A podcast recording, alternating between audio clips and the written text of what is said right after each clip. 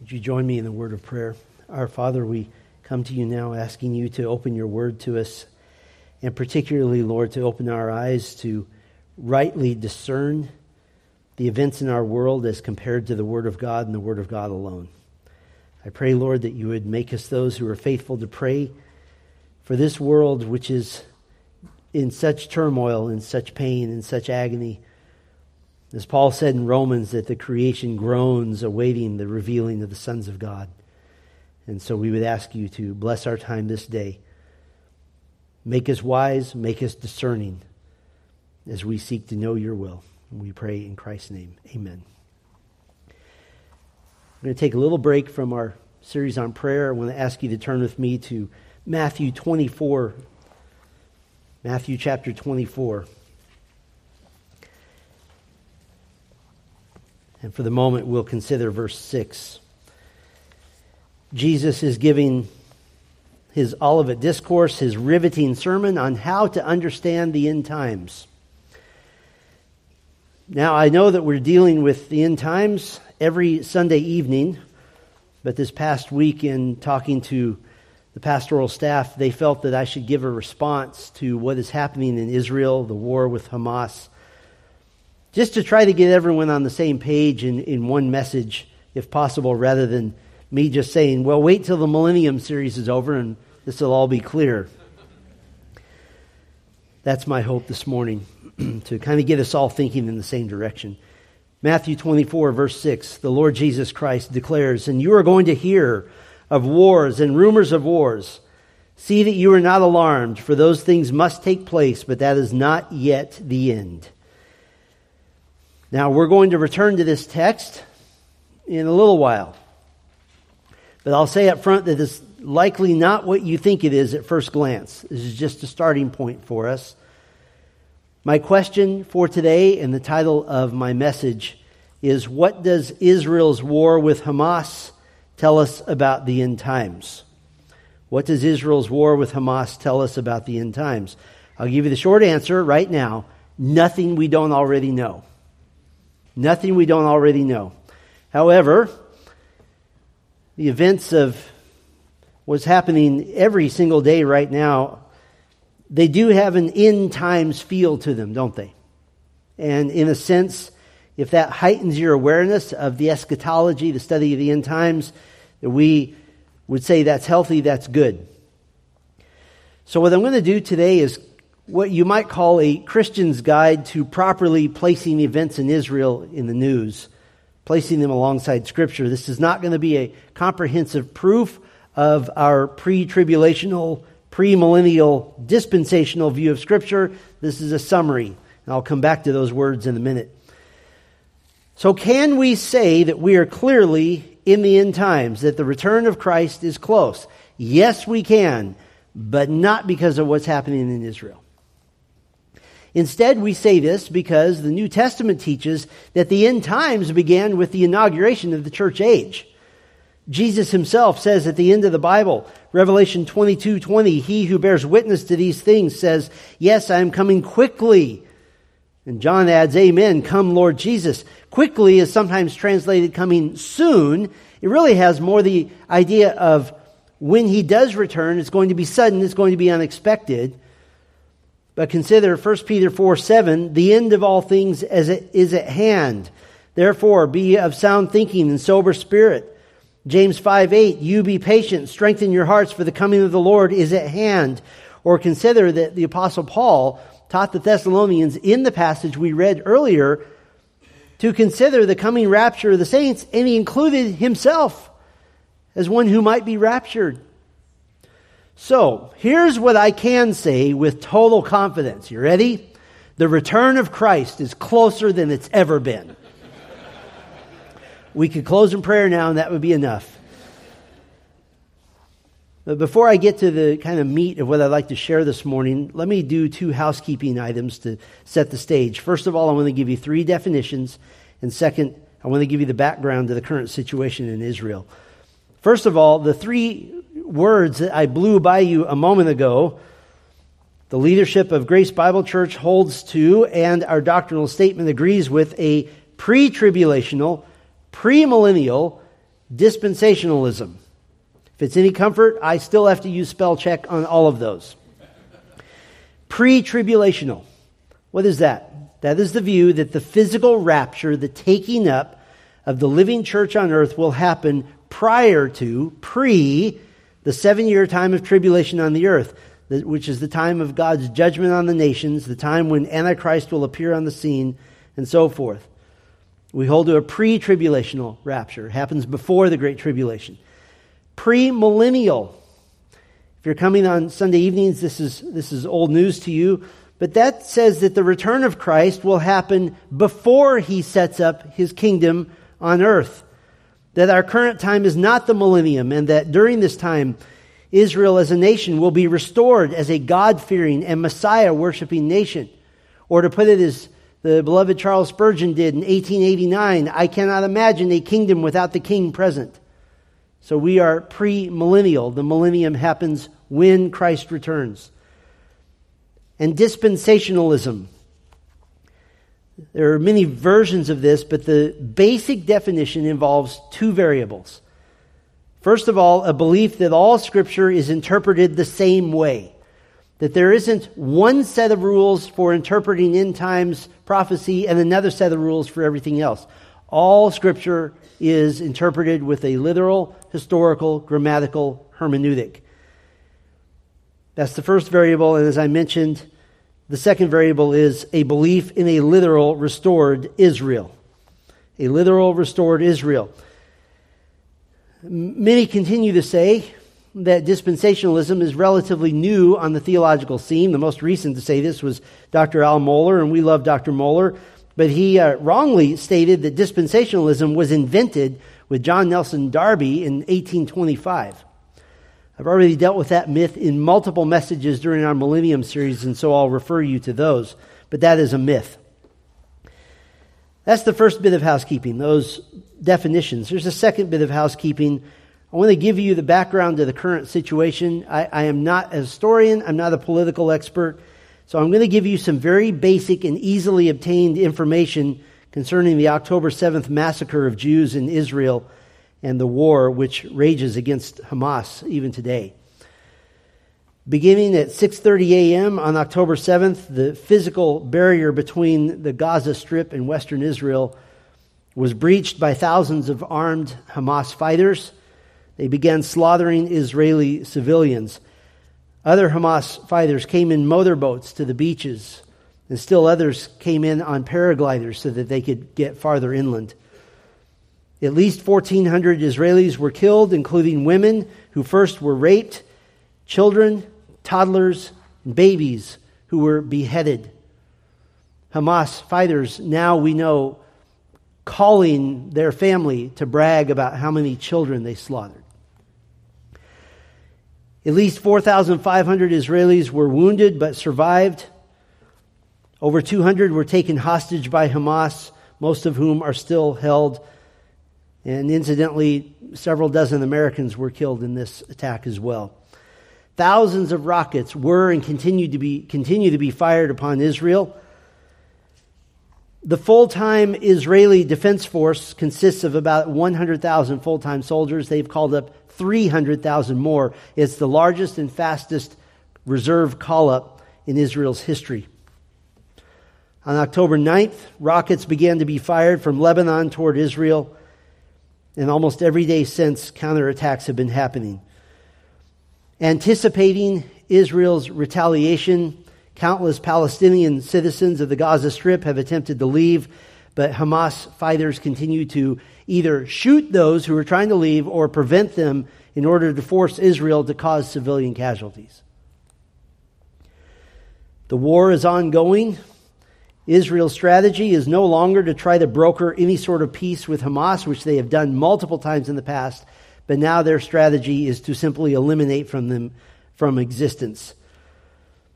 You've all read in the news how even in the United States, many believe that Hamas accurately represents the plight of the Palestinian people, Arabs, who have been displaced from their land, and that Hamas represents the ethnic group known as the Palestinians. So that's just the very basic background. With our remaining time, I'd like to give you the do's and don'ts of understanding current events in Israel. I'm going to spend most of our time on the don'ts, and I'm going to do those first. We're going to return to Matthew 24 6 in a little bit, but this is more of a survey, so I'm going to reference numerous scriptures. Five don'ts of understanding current events in Israel. The first don't don't let the media determine your theology. Don't let the media determine your theology. Don't fall for the mainline media spin or lies. Don't fall for even theologians who don't believe in the restored Israel in how they interpret historical events. And for example, many in the media literally blame Israel for this conflict because of the contention that all the territory known as Israel and the surrounding area was originally Muslim territory, and that Muslims have a right to the land which they had first. And of course, since we know the Bible, we know that the land of Israel was deeded to Abraham and his descendants 4,000 years ago. Joshua and the Israelite army entered Canaan by divine decree in 1406 BC. And yes, the Jews were mostly exiled from 586 BC to beginning their return in about 534 or so. But the Jews were almost completely ousted only for the first time from their own land at the destruction of Jerusalem in AD 70 by the Romans. But many Jews still remained for about 50 more years, fighting for their land. In 132, Simon Bar Kokhba led a Jewish revolt against Rome, which lasted several years. Bar Kokhba was eventually killed, and the Jews were either all killed or enslaved. After this final defeat, Emperor Hadrian renamed the area after Israel's political and historical enemies, the Philistines, naming it Palestine as a way to erase Israel from existence. Arabs living in the area over time began to be known as Palestinian Arabs, and there certainly wasn't always a Muslim presence there since Islam wasn't even founded until the 7th century. So, why are so many blaming Israel for this war? Well, it goes back to 1917 when during World War I the British Empire took control of Palestine. We'll go ahead and call it that. That's what everyone called it then. This control lasted until 1948. In 1917, the Brits promised unconditionally all the Jews of the world the entire area of Palestine in what is known as the Balfour Declaration of 1917. This was, according to one theologian, quote, the rallying cause of early Zionism. Now, I use the word Zionism because that's a negative term. That's a negative term that says those dumb Jews just want their own country. So when you see Zionism, that's not generally a positive thing, and that was by a theologian who I will quote later as well. Well, in retaliation for this promise, the Arabs in the area began in 1920 what became known as the pogroms, the violent riots which had one intention to eradicate an entire ethnic group, the Jews. In this particular case, you saw mass murders of Jews in Jerusalem in particular. These riots and mass murders continued for a decade because the Brits, who still controlled the area politically, they responded to these riots and murders in very soft terms. And so the Arabs learned that rioting and murdering actually slowed the, the uh, immigration of Jews to the area. Why was this so effective? Because every time the Arabs would riot and murder, the Brits would make concessions and give them more land. It's like if a toddler yells and you give him a cookie, what did he just learn? He just learned that if you yell, you get another cookie.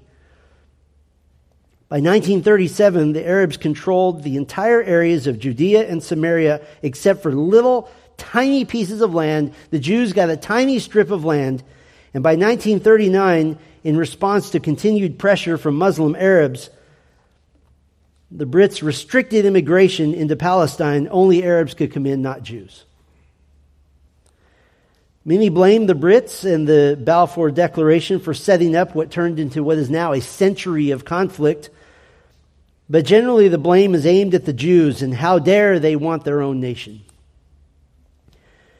And of course, came World War II. and the Holocaust, and finally, and perhaps the one good thing that the United Nations ever did, they officially established Israel as a nation so that the millions of displaced Jews around the world would have a place to go after World War II. But I point out that a leading amillennial theologian who does not hold to a restored nation of Israel in the future, the eminent Dr. Kim Riddlebarger, he phrased it this way quote, the United Nations established a Jewish state in Palestine. Now, did you catch that? First of all, a Jewish state instead of Israel. And second, in Palestine. That's the Roman name given to Israel in the second century.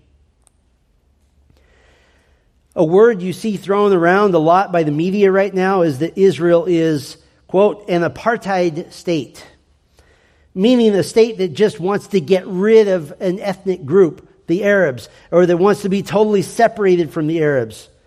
That when Israel was officially formed as a nation in the late 1940s, they expelled all the Palestinian Arabs. That's not true.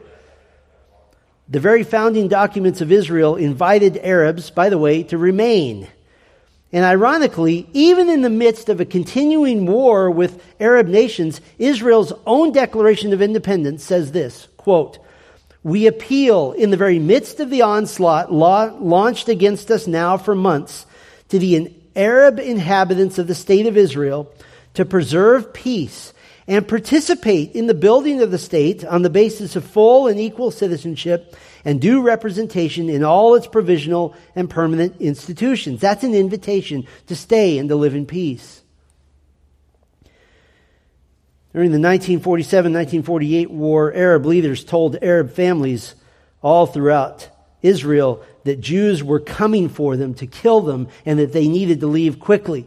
And the Arab families believed them. 300,000 Arabs left their homes, which weren't even near a war zone. They weren't asked to leave, they weren't forced to leave by the Israeli government. But once they did leave, you know what the Arabs said publicly? They cried foul and said Israel is expelling the Arabs. Notably, by the way, the surrounding Arab nations wouldn't take in the refugees. There was one nation on earth that gave food and shelter and clothing to the Arabs who were trying to leave Israel. It was the Israeli government. Today, Arab citizens in Israel have exactly the same legal status and rights as Jews. 20% of the citizens of Israel are Arab by descent. In the West Bank, most Palestinians live under Palestinian government, but all the Arabs in the Gaza Strip are controlled by Hamas. Arabs have participated in Israel's government. There's an Arab that sits on the Israeli Supreme Court right now. So when you hear Israel is evil because they're murdering Palestinians and want to deny Palestinians basic human rights and the land really belongs to the Palestinians. All of that is false. So don't let the media determine your theology. They don't get to do that. It's the second don't. Don't mistake the Israel of today as the promised restored Israel. Don't mistake the Israel of today as the promised restored Israel. And I'm, I'm not going to get into the arguments of the church being the new Israel. We've done that in other settings. We'll continue to do that in our Sunday evening Millennium series.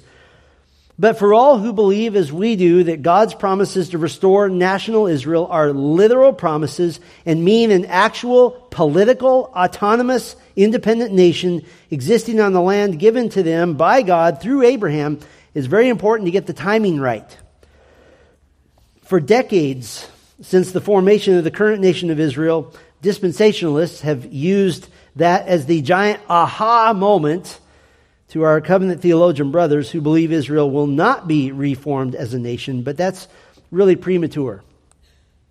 Now, certainly the formation of a nation in Israel in the 1940s is unprecedented and maybe even in the realm of the miraculous, since never in history has a nation been disbanded and 2,000 years later, the descendants of those reform the nation.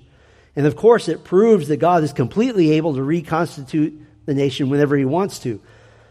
But it's premature to say, aha, Israel has been regathered as a nation just like the Bible says. Just a simple survey of some key texts will tell us that the Israel of today is not the promised restored Israel. I can't do this comprehensively. I'm just going to give you a little taste. Here's a few qualities of the prophetic, future, regathered, restored Israel. The first quality national repentance for crucifying their Messiah. They'll repent as a nation for crucifying Christ. Zechariah 12:10 I will pour out on the house of David and on the inhabitants of Jerusalem the spirit of grace and of supplication so that they will look on me whom they have pierced and they will mourn for him as one mourns for an only son and they will weep bitterly over him like the bitter weeping over a firstborn. And when does this happen? When does this national repentance happen? Just before or at or shortly after the return of Christ as described just two chapters later in Zechariah 14. So the return of Christ, the national repentance of Israel are in very, very close proximity to one another. Currently, national Israel and nearly all Jews on earth continue in a spiritual blindness. Romans 11:25 indicates that the partial blindness or hardening of the heart is the current state of Israel until the end of the church age, which features Gentiles being brought into the kingdom. The Apostle Paul wrote in Romans 10, beginning in verse 1 Brothers, my heart's desire and my prayer to God for them is for their salvation. For I testify about them that they have a zeal for God, but not according to knowledge. For not knowing about the righteousness of God and seeking to establish their own, they did not subject themselves to the righteousness of God. For Christ is the end of the law for righteousness to everyone who believes. So the first feature is a nationally repentant Israel. I'll take less time on the others. Another feature, Jerusalem as physically the highest point on earth. Jerusalem will physically be the highest point on earth. Isaiah 2 verse 2, Jerusalem is the highest mountain, quote, lifted above the hills. Micah 4 1 says the same thing almost verbatim. Now, you might say, well, that's just symbolic. Well, the Great Tribulation will feature massive topological shifts in the earth. Revelation 16:20 and every island fled away and the mountains were not found. What's left? Jerusalem, the highest mountain. Here's a, another feature. Israel is beloved of all the nations. Israel is beloved of all the nations. Micah 4, verse 2 Many nations will come and say, Come and let us go up to the mountain of Yahweh and to the house of the God of Jacob, that he may instruct us from his ways and that we may walk in his paths. For from Zion will go forth the law and the word of Yahweh from Jerusalem. Here's another feature any nation who disobeys God will be punished instantly. Any nation who disobeys God will be punished instantly. Zechariah 14, 16, and 7 promises instant discipline that's a year long or more for any nation that refuses to bring worship to God annually. Here's another feature the historic enemies of Israel will be worshippers of Yahweh. The historic enemies of Israel will be worshippers of Yahweh. One of my favorite passages in Isaiah is chapter 19, beginning in verse 23. In that day there will be a highway from Egypt to Assyria. And if you can picture a little bit of basic uh, geography, Egypt down here, Assyria over here, what's in between? Israel. The Assyrians will come into Egypt and the Egyptians into Assyria, and the Egyptians will worship with the Assyrians. In that day, Israel will be the third party with Egypt and Assyria, a blessing in the midst of the earth, whom Yahweh of hosts has blessed, saying, Blessed is Egypt, my people, and Assyria, the work of my hands, and Israel, my inheritance. There's another feature Israel will live in total peace. They'll live in total peace. Isaiah 2, beginning in verse 4 and they will hammer their swords into plowshares and their spears into pruning hooks. Nation will not lift up sword against nation, and never again will they learn war. Jeremiah 33 14 says that Jerusalem will dwell in security. You know, we have a lot of, uh, a lot of political talk about gun laws in our nation. Go to Israel and t- try to take a gun away from a Jew. They have to have them. Here's another feature Islam will no longer exist. Islam will no longer exist. Revelation 20 says that at the beginning of the reign of Christ, Satan will be bound, quote, so that he will not deceive the nations any longer. The natural result of Satan not deceiving the nations will be the eradication of organized false religion. Here's another feature. I haven't numbered these. I don't know how many we've said. Jerusalem will feature a new glorious temple of God. A new glorious temple of God. Ezekiel 40 through 48 describes the coming temple in Jerusalem with enough detail that you could make blueprints from it. The, the, the dome that's on the, the Muslim dome that's on the Temple Mount today, uh, it's temporary. If you're going to go see it, make sure your insurance is up to date because it's going. Oh, yeah, one more feature Jesus will be on the earth. How about that one? That's the main one. Jesus will be on the earth. Zechariah 14, 9, Jesus is king over the earth. Zechariah or Jeremiah 33, 15, Jesus is reigning on the earth. How do we know the Israel of today is not the Israel that will be restored? Because Jesus isn't here yet. The first don't. Don't let the media determine your theology. The second, don't mistake the Israel of today as the promised restored Israel. Here's a third don't deny Israel her divine land right. Don't deny Israel her divine land right.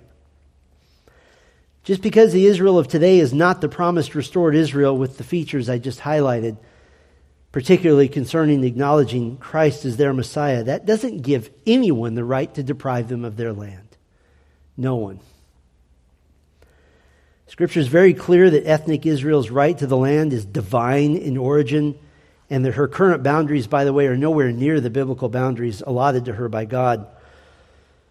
This past week, Jewish political commentator Ben Shapiro, he asked a supporter of Hamas, under the disguise of supporting Palestinians, he asked how much of the land of Palestine was, quote, occupied by the Jews. And her answer was, all of it. All of it. Meaning the real agenda is the annihilation of Jews as a people. And Shapiro made the astute observation that Israel as a nation, if worked with peacefully, has always been willing to support a nation of Palestine in some territory. They've shown this historically. Just a few days ago on a Lebanese news channel, top Hamas official Ghazi Hamad made these remarks. Quote, Israel is a country that has no place in our land. We must remove that country because it constitutes a security, military, and political catastrophe to the Arab and Islamic nation and must be finished. We are not ashamed to say this with full force. And the news anchor asked the direct question, does that mean the annihilation of Israel? And Hamad replied, yes, of course. He goes on to say the existence of Israel is illogical. The existence of Israel is what causes all the pain, blood, and tears. It is Israel, not us. We're the victims of the occupation, period. Therefore, nobody should blame us for the things we do on October 7th, October 10th, October 1 million, whatever that is. Everything we do is justified. Listen to Psalm 83. Oh God, do not be remain at rest. Do not be silent, and, O God, do not be quiet. For behold, your enemies roar, and those who hate you have lifted up their heads. They make shrewd plans against your people and conspire together against your treasured ones. They have said, Come and let us wipe them out as a nation, that the name of Israel be remembered no more. This has been going on for 3,000 years, and this is nothing new. Don't deny Israel her divine land right. No one has the right to do that. Here's a fourth don't. Don't make two common prophecy mistakes. Don't make two common prophecy mistakes. The first mistake is that of covenant theologians who generally believe that the church is the new Israel or some variation of that theme. I've read several amillennial and covenantal theologians on the subject of recent events and much is very commendable, and not surprisingly so, of course. But I've been looking and looking, and I have not yet found one that has attempted to deal with Israel's divine right to the land. Not one that I've seen has defended that Israel is simply defending their homeland. Again, Dr. Kim Riddlebarger states this in an article just this past couple of weeks.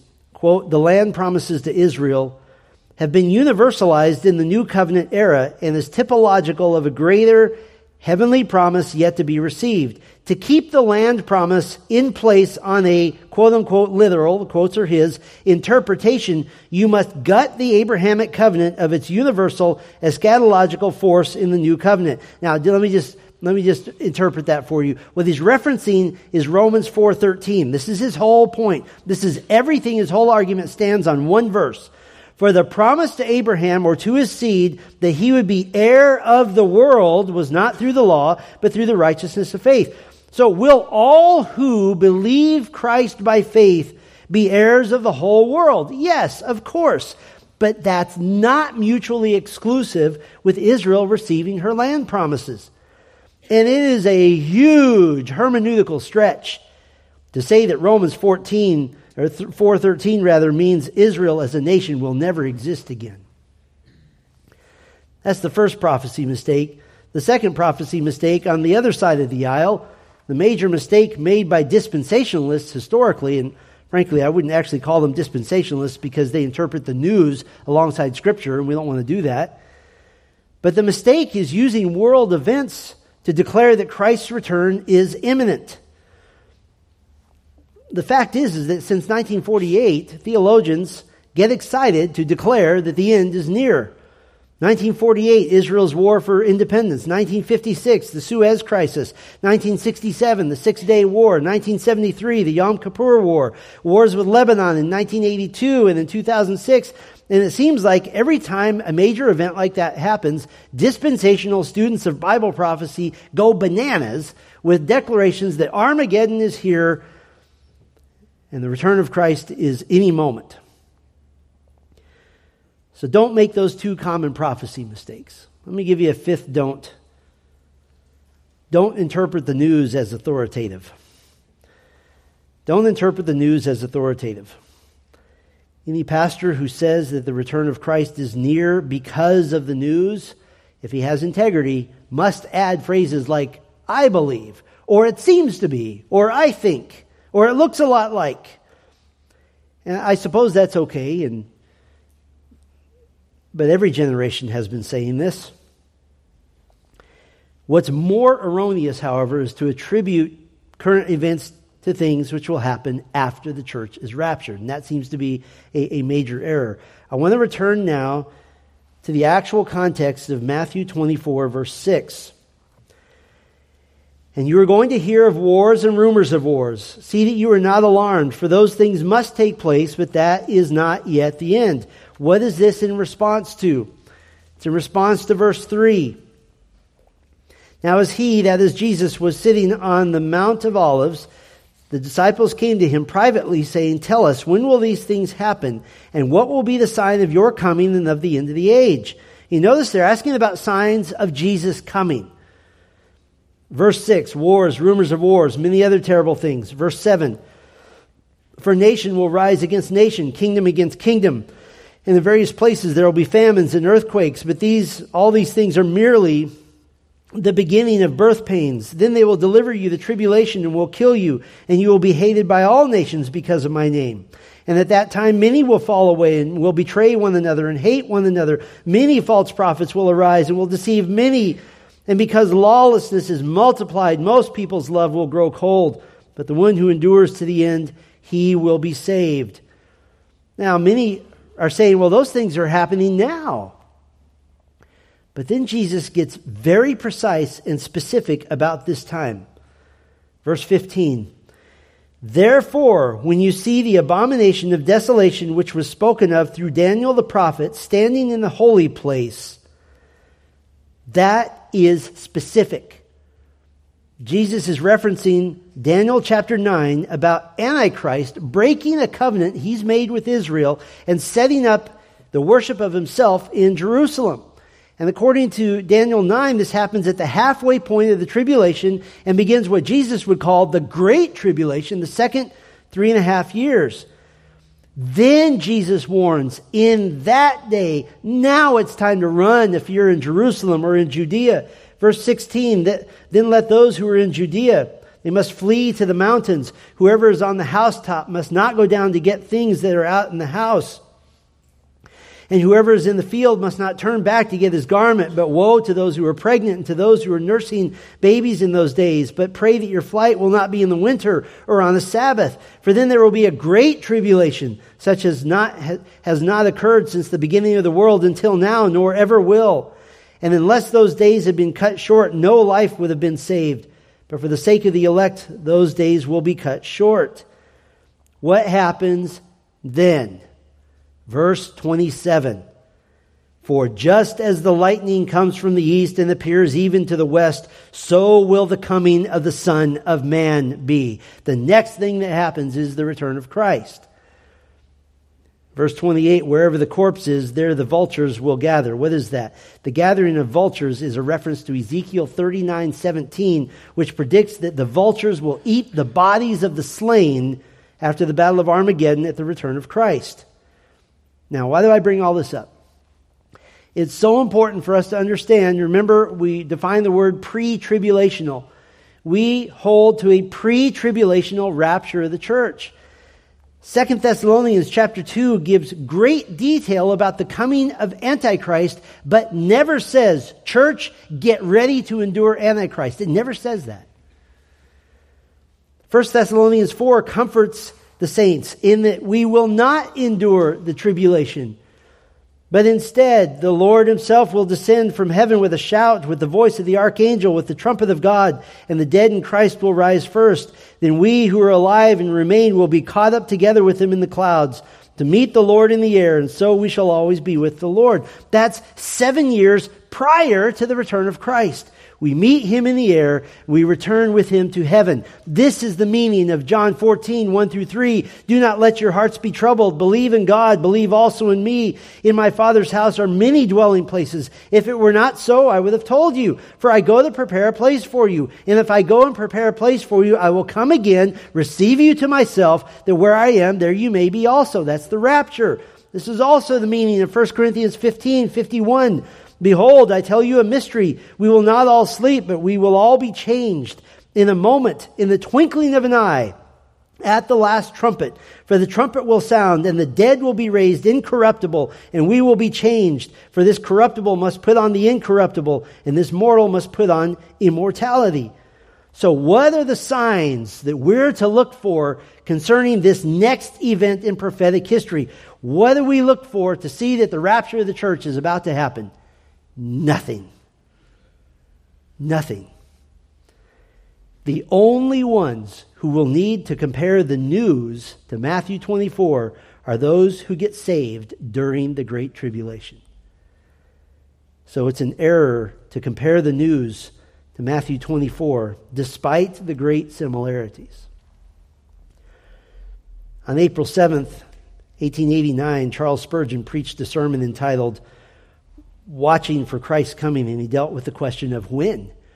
When will he come? He said. Ah, that is the question, the question of questions. And then he answered it. He will come in his own time. This is exactly what Jesus himself said. Matthew 24, 36, of that day and hour no one knows, not even the angels of heaven, nor the Son, but the Father alone.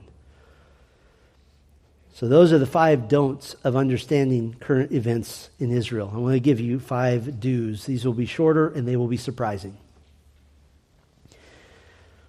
The first do do love Israel as God's chosen nation. Do love Israel as God's chosen nation. Yes, as a nation, they're under God's discipline of spiritual blindness, but many unsaved Jews are praying to Yahweh for help. Don't discount that. Don't discount tank commanders praying with their soldiers through the Psalms, asking for Yahweh to defend their land. We don't know how many are being brought to genuine repentance. The Bible identifies God-fearers, those who have not come all the way to Christ and yet they have a profound respect for it, and in some sense a, a knowledge of Yahweh as the one true God. Cornelius, Lydia, the God-fearers all through the book of Acts. Now, this doesn't save them individually, they still must be regenerate. And yet, God, in His mercy, has given them a measure of grace to seek after Him at some level. And I don't have time to explore that in more detail. I'm just making the observation that there's never a call to be happy, there's never a call to gloat about the spiritual blindness of Israel. Never. And never do we say in any sense whatsoever, well, they had it coming. Instead, we join Paul with the sorrow over the suffering and the spiritual blindness of Israel as a nation Paul said in Romans 9, I am telling the truth in Christ. I am not lying. My conscience testifies with me in the Holy Spirit that I have great sorrow and unceasing grief in my heart, for I could wish that I myself were accursed, separated from Christ for the sake of my brothers, my kinsmen according to the flesh. Did you catch that? The apostle Paul just said, if me losing my salvation could affect the salvation of Israel, I would do it. That's who we join. Here's a second do eagerly await the rapture and the return of Christ. Eagerly await the rapture and the return of Christ. This theme is all over the New Testament. Romans 8:23 not only this but also we ourselves having the first fruits of the spirit even we ourselves groan within ourselves eagerly waiting for our adoption as sons the redemption of our body. Romans 8:25 but if we hope for what we do not see with perseverance we eagerly wait for it. 1 Corinthians 1 7, we're eagerly awaiting the revelation of our Lord Jesus Christ. In Galatians 5 5, we, through the Spirit by faith, are eagerly awaiting for the hope of righteousness. Philippians 3:20 for our citizenship is in heaven from which we also eagerly await for a sa- eagerly wait for a savior the Lord Jesus Christ in Hebrews 9:28, so Christ also, having been offered once to bear the sins of many, will appear a second time for salvation without reference to sin to those who eagerly await him. That makes the news easier to bear when we look up, we look for Christ. Here's a third to do. Do suffer in obedience. Do suffer in obedience. Now, I find it very interesting. The book of 1 Peter is essentially a guide on how to suffer during the end times. How to suffer during the end times. Remembering that the end times began with the inauguration of the church age. And one of the biggest emphases that we have in 1 Peter dealing with how to suffer during the end times is how to deal with relationship issues. Isn't that interesting? And certainly, relationship issues can be part of suffering. Let me just give you a brief survey. The relationship to your own sanctification. The relationship to your own sanctification, 1 Peter 2, beginning in verse 1 Therefore, laying aside all malice and all deceit and hypocrisy and envy and all slander, we're to long for the word of God. In other words, we're, we're serious about the business of Christ likeness. Why? Because Christ could return any moment. How about our relationship to authority? 1 Peter 2:13 be subject for the sake of the Lord to every human institution whether to a king is the one in authority and so forth. Uh, four verses later, verse 17, honor all people, love the brethren, fear God, honor the king. How about wives' relationships with husbands? 1 Peter 3 1, in the same way, you wives, be subject to your own husbands, so that even if any of them are disobedient to the word, they may be won without a word by the conduct of their wives. How about husbands' relationships with wives? 1 Peter 3 7, you husbands in the same way live with your wives in an understanding way, as with a weaker vessel, since she is a woman, and show her honor as a fellow heir of the grace of life, so that your prayers will not be hindered. How about our relationship to unbelievers, to the lost? 1 Peter 3:15 sanctify Christ as Lord in your hearts always being ready to make a defense to everyone who asks you to give an account for the hope that is in you yet with gentleness and fear. How about your relationship to the local church? 1 Peter 4 8, above all, keep fervent in your love for one another, because love covers a multitude of sins. Be hospitable to one another without grumbling. As each one has received a gift, employ it in serving one another as good stewards of the manifold grace of God. How about the shepherd's relationships to church members? 1 Peter 5 2, shepherd the flock of God among you, overseeing not under compulsion, but willingly, according to God. How about church members' relationships to shepherds? 1 Peter 5 5, you younger men likewise, be subject to your elders, and all of you clothe yourselves with humility and toward one another, for God is opposed to the proud, but gives grace to the humble. All of this is in the context of living as if today is the last day. That's the context. 1 Peter 1 6. In this you greatly rejoice, even though now for a little while, if necessary, you have been grieved by various trials, so that the proof of your faith, being more precious than gold which is perishable, even though tested by fire, may be found to result in praise and glory and honor at the revelation of Jesus Christ. Do you understand how profound this is? That if, that if you ask the question, well, it looks like the end times, what am I supposed to do about this? Husbands, love your wives. Oh, but look, I mean, this war could spread to our nation. What am I supposed to do? Wives, submit to your husbands. Win them without a word. Oh, but the news is just so depressing. What am I supposed to do? Shepherds, shepherd the flock of God that is among you. Members, obey your leaders. Isn't that comforting? Isn't that a joy? You don't have to do anything except obey the Lord. Why is this how Peter says you live in view of the end times? Because when Christ comes, you don't want to be caught with your hand in the cookie jar of disobedience. How embarrassing. You want to be found in humble obedience. Here's a fourth do, and I'm going to take one of the previous points and just drill more deeply to it because I'm very concerned about it. Do be obedient church members. Do be obedient church members.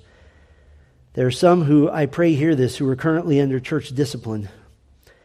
And in my talks with hundreds of pastors over the years, it is rare, it is infrequent that that person returns and repents and make things right.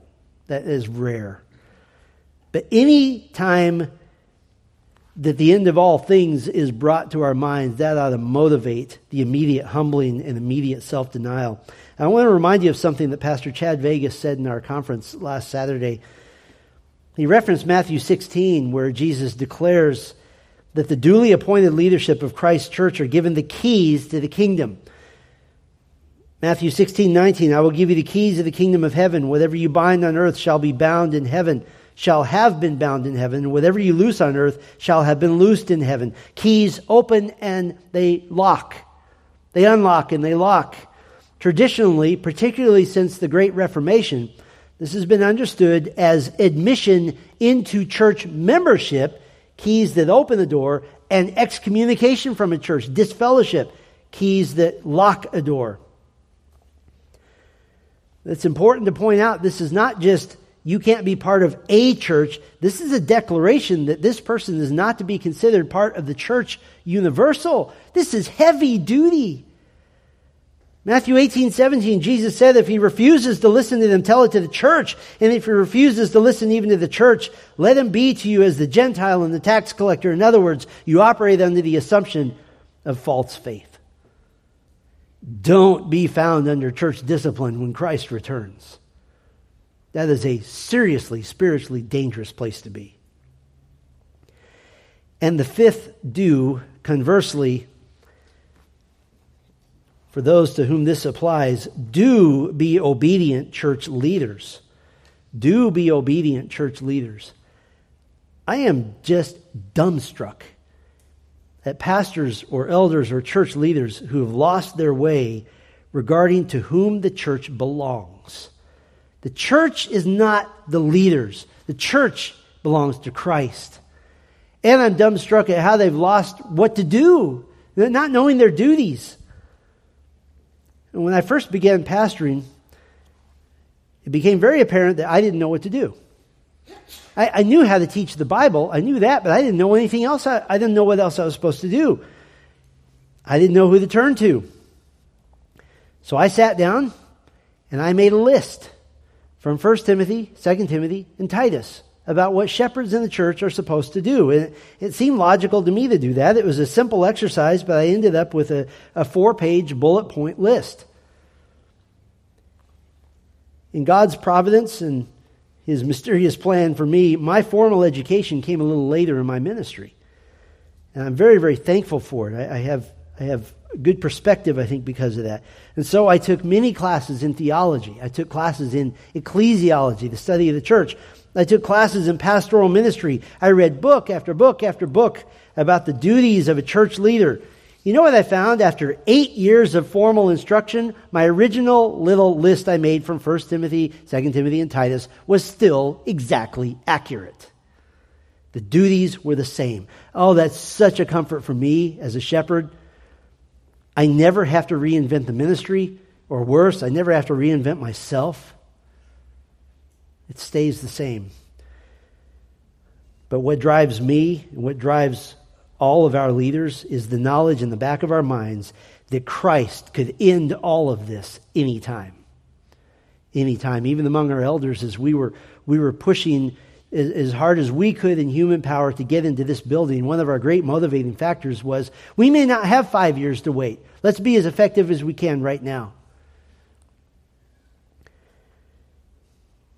I'd like to finish our time this morning by returning to a text which was our scripture reading several Sundays ago, the Sunday after the attack on Israel. And I'd like to end that reading by praying the same prayer we prayed together that morning. I want to have you turn with me to Psalm 122. Psalm 122.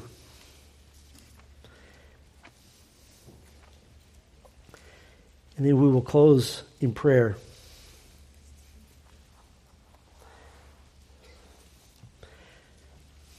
As you find Psalm 122, I would like to ask you to stand together as we read this glorious psalm.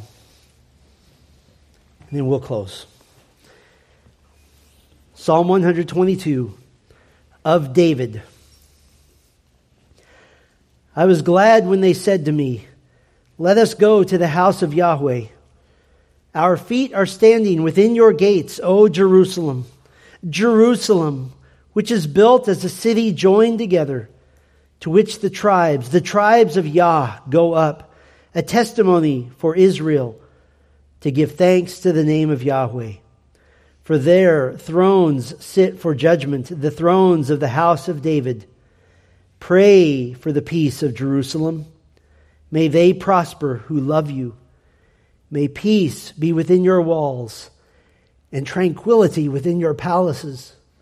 For the sake of my brothers and my friends, I will now say, May peace be within you. For the sake of the house of Yahweh our God, I will seek your good. Let's pray together.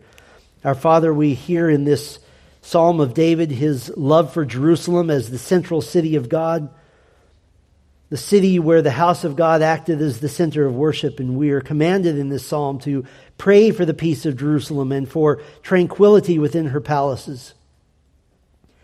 And while we know that the Israel of today nationally continues in rejection of her Messiah and that Zechariah 12:10 has yet to be fulfilled, the pouring of on the inhabitants of Jerusalem the spirit of grace and supplication to look on him whom they have pierced and to repent to their Messiah. Still, we join with the apostle Paul's deep yearning when he proclaimed, "For I wish that I myself were accursed, separated from Christ for the sake of my brothers, my kinsmen according to the flesh, who are Israelites, to whom belong the adoption as sons, and the glory, and the covenants, and the giving of the law, and the temple service, and the promises. We believe Paul when he proclaimed concerning Israel that the gifts and calling of God are irrevocable. And though as a nation Israel has not yet repented, Yet we beg you to be merciful to them this day. Spare them further pain. Defend the land given to Abraham's descendants. May the true King of Israel come soon and bring peace. May the kingdom of Christ come, and may your will be done on earth as it is in heaven. May you let this time of suffering in Israel be to the salvation of many who turn to the true Messiah, Jesus of Nazareth. And may you bring us safely to that day when the nations stream into Jerusalem with gladness of heart and knowledge of the Savior. And it's in His name we pray. Amen.